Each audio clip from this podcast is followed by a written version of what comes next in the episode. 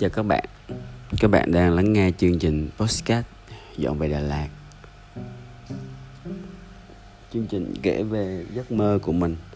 Một giấc mơ được dọn về và sinh sống tại Đà Lạt. Bởi vì đó là mảnh đất mơ ước của mình. Nơi có khí hậu lý tưởng, Có phong cảnh đẹp đẽ, Có những con người tuyệt vời Và điều kiện đủ để mình có thể dọn về và sinh sống và đó là có một công việc làm ưa thích và phù hợp với bản thân mình. Quan trọng là nó phải làm ra tiền để mình có thể duy trì được cuộc sống ở trên đó. Nếu các bạn cũng có cùng cái lý tưởng này và có sự quan tâm đến cái sự chuyển đổi cái cuộc sống, thì à, xin hãy cùng đồng hành cùng blog dọn về Đà Lạt này nhé. Tập 19 uhm, Không có tiền. Ở tập 19 này mình sẽ không chuẩn bị nội dung cụ thể Mà mình sẽ kể về một cái phiền não của mình. Nhưng mà cái việc kể về phiền não của mình thì cũng đã diễn ra quá thường xuyên rồi nên mình sẽ làm một buổi chánh niệm về nỗi phiền não không có tiền trong một khoảng thời gian dài theo phương pháp của thầy minh niệm. Nó gồm có bốn bước. Đó là bước thứ nhất là nhận biết cái nỗi phiền não của mình. Bước thứ hai là chấp nhận cái nỗi phiền não đó. Bước thứ ba là thẩm nghiệm nỗi phiền não và bước thứ tư là tách rời cái nỗi phiền não đó ra không đồng nhất với bản thân mình. Thì mình nghĩ là thay vì mình than vãn về uh, cái uh, cái nỗi sầu muộn về cái việc cứ không có tiền này á thì mình nghĩ mình sẽ làm một cái bài chánh niệm để mình giúp mình cảm thấy thoải mái à, giúp mình đỡ stress hơn. Thì mình nghĩ nó sẽ có ý nghĩa hơn ở trong một cái tập này. Thì bây giờ mình xin phép bước vào buổi chánh niệm. Uhm, đầu tiên thì cái lập luận suy nghĩ của mình đó là mình bước một là nhận biết bản thân mình đang có nỗi phiền não gì. Thì mình rõ ràng là mình đang có một cái nỗi phiền não rất là lớn về cái việc không có tiền bạc để sinh hoạt à, hàng ngày. Um, để lo cho con học để lo cho gia đình và để vui chơi giải trí nên cái cuộc sống của mình nó rất là bị tù túng và bị bế tắc. Ở bước thứ hai là bước chấp nhận nỗi phiền não.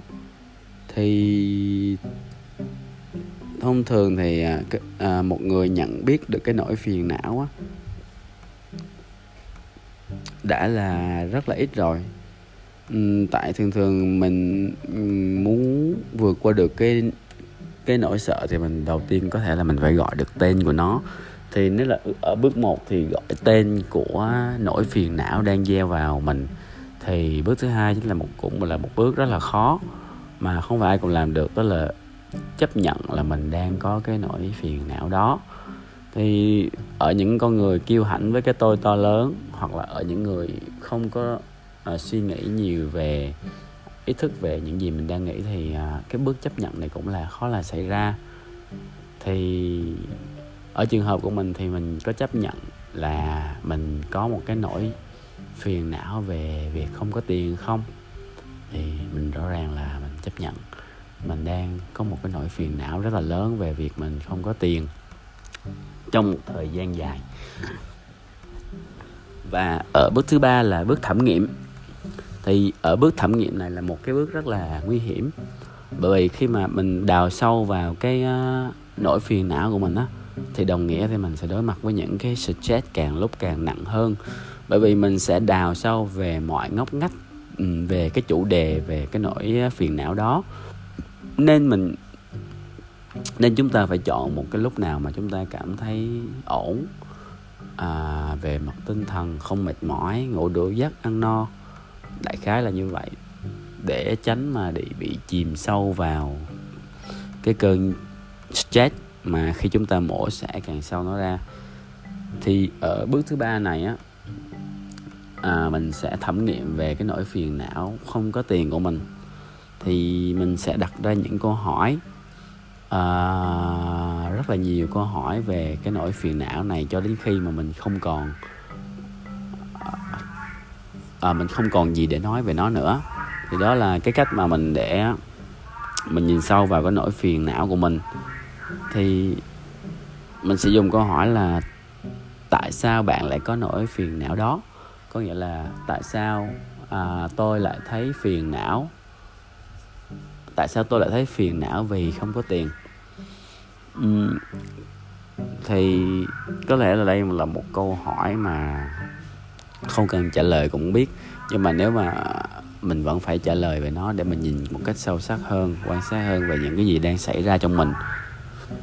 Thì mình cảm thấy đầu tiên là tại sao hả? Sao bước câu hỏi đầu tiên là mình cảm thấy rất là tủi nhục. À, khi mà không có tiền trong tay thì mình chẳng làm gì được hết. Mình cũng mất hoàn toàn đi một cái sự tự tin. Mình uể oải và mình không muốn đi đâu mình không muốn gặp ai cả à, bạn bè có rủ thì mình cũng không dám đi bởi vì mình làm gì có tiền mà mà đi. Uhm, rồi mình phải đối mặt một cái nỗi buồn rất là lớn đó là à, mình nhìn thấy được ánh mắt thất vọng từ từ người thân của mình. Và ở trường hợp mình là vợ thì um, ban đầu nếu mà ban đầu thì mình có thể chống trả lại cái nỗi thất vọng đó bằng cách là ngụy biện à, bao biện. Um, bởi vì thế này bởi vì thế nọ. Nhưng mà sự thật thì nó vẫn là sự thật thôi. Um, một người đàn ông thì phải cán đáng được trách nhiệm của gia đình nhưng mà khi mà mình đã không làm được điều đó thì nó đã mất cái nó đã mất cái cái cái cơ bản của một cái vấn của một người đàn ông rồi. Nên mình cảm thấy rất là buồn vì mình không có tiền uhm, tại sao mình không có tiền nữa? Tại sao mình lại thấy phiền não vì không có tiền? À, vì cái mối quan hệ của mình bị đe dọa nghiêm trọng. Mình không dám gặp những người bạn nữa bởi vì mình có một cái tự ti là mình chẳng làm ra tiền. Và mình không đủ tự tin để mà giao tiếp. Rồi gần đây thì đặc biệt là mình rất là sợ phải đối mặt với lại à, à, môi trường học tập của đậu.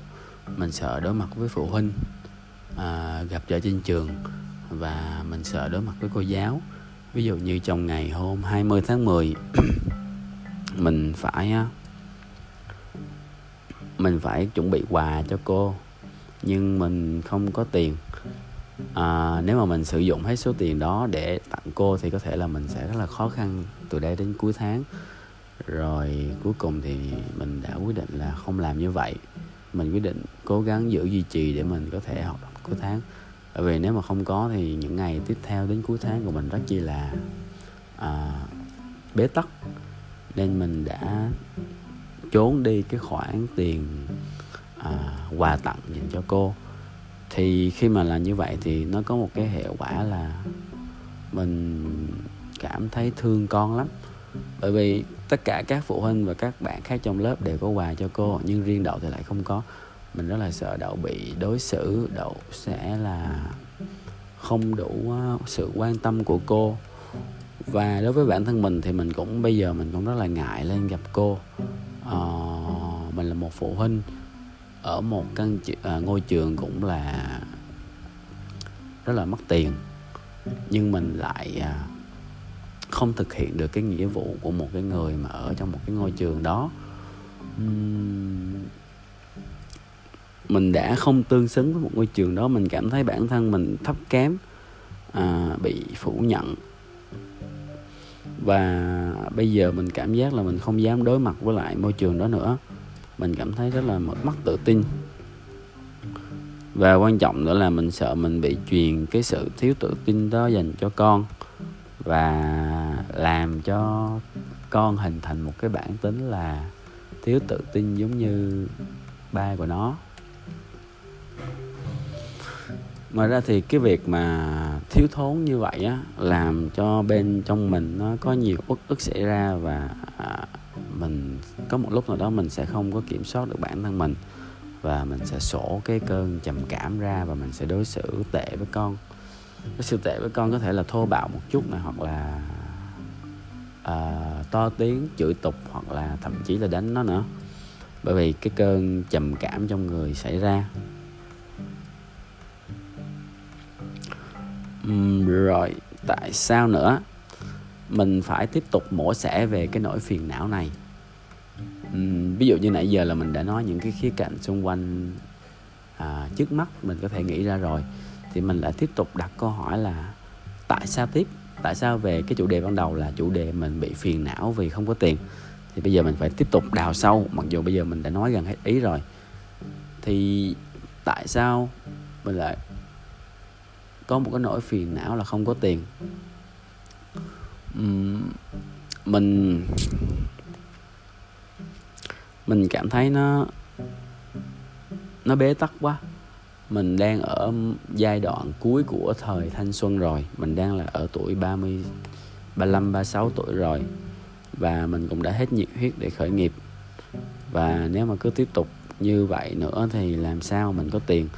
Mình nhìn thấy những cái người mà ở tuổi 40 50 thất bại, họ mất gia đình và cuộc sống của họ trôi từ ngày này qua ngày khác như vậy đó là một kẻ thất bại trong cuộc đời này. Và mình thấy mình ở tương lai ở đó. Và mình cảm thấy rất là buồn. Mình không muốn mình như vậy. Tại sao nữa? Tại sao mình lại phiền não như vậy khi mà mình không có tiền? À, bản chất của mình là một người có cái tôi rất là to lớn. Mình là một người rất là kiêu hãnh mình luôn cho là mình là người khác người và mình có lối đi riêng. Nhưng mà tất cả những cái gì mình thể hiện ra khi mà mình không có tiền á, thì mình trong ánh mắt người khác có lẽ mình là chỉ là một kẻ à, một thằng nhóc một thằng nhóc trong một bộ dạng ông già hơi chẩu và chẳng đáng tôn trọng. Và mình rất buồn khi mình bị nhìn nhận là như vậy. Tại sao mình bị phiền não khi mình không có tiền nữa mình cũng đối diện với một cái nguy cơ là mình sẽ đánh mất gia đình mình. Bởi vì làm gì có một người phụ nữ nào chịu nổi ở một thằng chồng vô dụng mà không thể cán đáng được à, gia đình không thể lo được cho cô ấy. Thì mình phải đối diện với cái nguy cơ đó mình sẽ đánh mất cái gia đình của chính mình. Mình ngoài ra mình còn cảm thấy bất lực mình muốn một công việc gì đó làm ra tiền ngay nhưng mình không thể làm được. Mình không biết mình phải làm gì cả.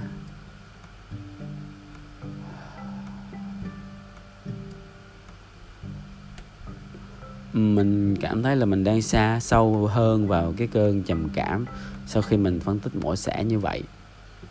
Và um, về nguyên lý thì nguyên tắc thì mình sẽ làm hết các bước nhưng mà nếu mà mình làm tới đây mệt quá thì mình có thể bỏ nó đi dừng lại ở đây và tìm cách quay trở lại một cái đề mục nào đó chẳng hạn như là về hơi thở hoặc là bỏ ra ngoài làm gì đó hoặc là đi dạo dưới công viên dưới tán cây xanh để thoát ra khỏi cái cái vùng chủng về phân tích sâu về tâm lý như thế này. Thì bây giờ mình sẽ à, dừng lại cái bước thứ ba là bước thẩm nghiệm và mình sẽ bước sang thứ, bước thứ tư là tách mình ra. Thì ờ, hôm qua trong cái lúc đạp xe đạp cũng lúc trầm cảm mạnh như vậy á, mình đã thấy tâm trạng rất là tệ hại. Mình cảm thấy như mình muốn biến khỏi cái trái đất này đi. Mình cảm thấy mình tồn tại nó thật là vô dụng và không có ích gì cho ai cả, thậm chí là với con mình. Thì mình đã đi đạp xe và mình đã nghĩ về những cái gì đang diễn ra đang xảy ra đối với mình. À, mình muốn tách nó ra. Đó là bước thứ tư bước uh, không đồng nhất mình với nỗi phiền não. Uhm, những cơn đau đớn chỉ là tạm thời thôi rồi nó sẽ qua. Và những cái suy nghĩ sầu muộn trầm cảm này nó phát ra từ bản thân mình nhưng mà nó không phải là mình nó không định nghĩa được mình. Và nếu mà mình cứ tiếp tục cho nó kiểm soát thao túng mình đưa mình xuống hố sâu như vậy thì vô tình là mình đã đồng nhất với nó và mình sẽ cùng chết chìm với nó. Nó sẽ đưa mình đi xuống hố sâu của vũng buồn đen. Nhưng thực chất thì không phải vậy. Uhm, những cái khó khăn này rồi cuối cùng nó cũng sẽ qua thôi và khi mà mình đã cố gắng mình vượt qua được những cái nỗi đau này á, mình đã trở thành một con người khác á, thì mình nhìn lại, thì rõ ràng là nó chỉ là một cái gì đó, một cái cục đá mà mình đã nhảy qua rồi thôi. Cho dù có đau đớn như thế nào đi nữa, thì cái cơn đau đó rốt cục nó cũng lành lặn và nó cũng trôi qua thôi. Và mình cần phải tách rời cái những cái suy nghĩ sầu muộn này ra và mình phải biết là nó không phải là mình nó không thể nào thao túng mình được. Mình phải quan sát rất là tỉnh táo về những cái phiền não xảy ra. À mình chỉ biết là à thằng này nó đang suy nghĩ những cái đó và nó đang rất buồn về cái đó. Và mình nhìn nó ở góc nhìn thứ ba như vậy và mình phải cố gắng tách nó ra tách cái suy nghĩ nó ra được. Uhm, có lẽ là đó là bốn bước của việc thẩm nghiệm. Thì à, các bạn có thể làm nó khi mà các bạn đi đến một cái nơi mà thoáng đãng có cây xanh có thiên nhiên và yên tĩnh. Và các bạn có thể ngồi suy nghĩ về bốn bước đó cho đến khi mình hoàn toàn tách được ra khỏi cái đó. Nói chung là rất khó đó. Nhưng mà mình phải nghĩ ra hết rồi mình tách nó ra. Mình quan sát tường tận những cái nỗi đau của mình những cái sầu muộn của mình rồi mình tách nó ra. Uhm, hôm nay thì ví dụ về chánh niệm là như vậy và mình xin phép được dừng à, tập 19 tại đây. Cảm ơn các bạn đã quan tâm lắng nghe theo dõi. Các bạn có thể liên hệ với mình qua email là dọn về Đà Lạt a gmail.com cảm ơn các bạn đã quan tâm theo dõi và xin hẹn gặp lại gặp lại các bạn vào tập sau.